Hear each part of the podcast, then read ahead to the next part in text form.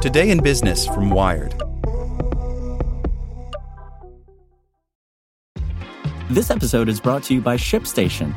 You know, some things take a lot of work, like sending little robots to far off distant planets. And just as that's challenging, so too is running a successful e commerce business, especially when there's so much to do. So I want to introduce you all to ShipStation. Now, I love using ShipStation because of its easy to use dashboard, which makes managing orders and printing labels a breeze and super smooth. Oh, and the customer service is just out of this world. It's exactly what you need to help grow your business. Sign up for your free 60-day trial at shipstation.com slash technews. That's shipstation.com slash technews. This podcast is sponsored by Cloud Optimizer. As a business owner or IT manager, are your cloud investment costs going up and you don't know why? It's time for Cloud Optimizer. As you migrate your business to the cloud, what you're spending and why you're spending it can get a little hazy. But Cloud Optimizer clears up the mystery and puts the cloud to work for you.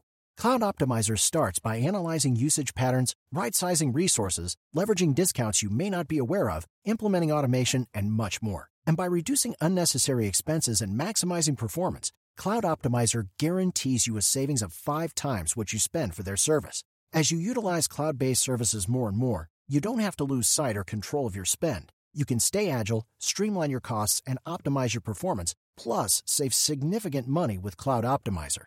Make the cloud work for you with Cloud Optimizer. Get a free assessment and find out how much you can save by going to cloudoptimizer.com. Go to cloudoptimizer.com for your free assessment. That's cloudoptimizer.com. Today in Business from Wired. The fall of Roe would put big tech in a bind. Alphabet, Meta, and others collect heaps of user data that could be exploited by law enforcement and create legal hazards. By Victoria Elliott. In April 2017, Latice Fisher, a woman from Mississippi, arrived at a hospital suffering from a miscarriage. She was later indicted on a charge of second degree murder. Prosecutors used her search history and her online purchase of the abortifacient drug misoprostol as evidence to allege that she had murdered her fetus. After Politico released a draft of the U.S. Supreme Court's majority opinion to strike down Roe v. Wade, activists, academics, and lawyers who spoke to Wired say they are worried that cases like Fisher's may become more common and that tech companies are not ready for the choices they will face in a post Roe America. What we do know is what we've already seen law enforcement do in criminal court, says Cynthia Conti Cook, a litigator and tech fellow at the Ford Foundation who has researched the use of surveillance technology to criminalize abortion. We don't need to put on the tinfoil hats to speculate. Some large tech companies, including Salesforce and Amazon, have responded to increasing abortion restrictions by offering to support employees seeking to relocate or reimburse workers who travel out of state for medical care. But questions remain about whether they will share user data with law enforcement or continue to allow abortion related content to remain on their platforms. They aren't remotely prepared for what's coming, says Albert Fox Cahn, executive director of the Surveillance Technology Oversight Project. Most major tech companies, particularly Google, Meta, and Amazon, which rely on advertising revenue, say they do not sell user data. But the fact that they collect and store so much information about their users makes them natural targets for law enforcement officials seeking to build a case. Recently, Motherboard reported that it was able to buy the location data of people who had visited abortion clinics from a data broker on the open market. This kind of information, says Jolynn Dellinger, a lecturer at Duke Law School who specializes in data ethics, could be used by law enforcement to establish probable cause, enough to serve a company like Google or Meta with a request for a user's data or search history. The easiest way for companies to not to comply with legal requests for data is to not keep and store user data, says Fox Cahn who noted that Google has received an increasing number of requests for geofence warrants, which shows all users in a particular place at a particular time. In 2020, 25% of the requests that Google received from U.S. authorities were warrants for geofenced data. Though Cooper Quinton, a researcher at the Electronic Frontier Foundation, says that companies have resisted data subpoenas that they believe are illegitimate, last month a report from Bloomberg found that Apple, Meta, Alphabet, and Twitter were among a number of companies that had responded to fraudulent legal requests for user data that was then used to harass and extort women and underage users. But it is not just users' locations and purchase histories that might be legal hazards for tech giants and their users. Robin Marty, author of the new handbook for a post Roe America and operations director at the West Alabama Women's Center, worries that social media platforms will respond to the criminalization of abortion in some states by being more aggressive about removing content related to the procedure.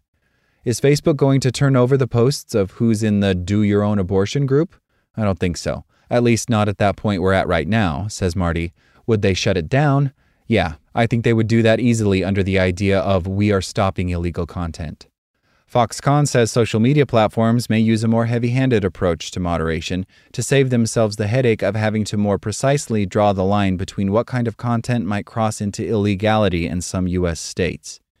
Conti Cook expects that companies may react like they did to the 2018 passage of FOSTA SESTA, the law, which holds companies liable for third parties engaging in sex trafficking or prostitution on their platforms, prompted companies like Meta and Twitter to institute overly broad content moderation policies and pushed sex workers underground. It's an example of what happens when something is illegal in some states and not in others, says Conti Cook. The companies tend to deal with these issues in a blanket categorical way that doesn't always protect the people on their platform. Wired reached out to Uber, Lyft, Meta, Google, Amazon, Apple, and Twitter to ask whether the companies plan to cooperate with legal processes that criminalize access to products and services for abortion in certain states should Roe v. Wade be overturned. None responded. Wired also asked Instagram, Facebook, Amazon, and Twitter whether abortion bans and criminalization would influence content moderation practices on their sites. None of the companies responded to these questions.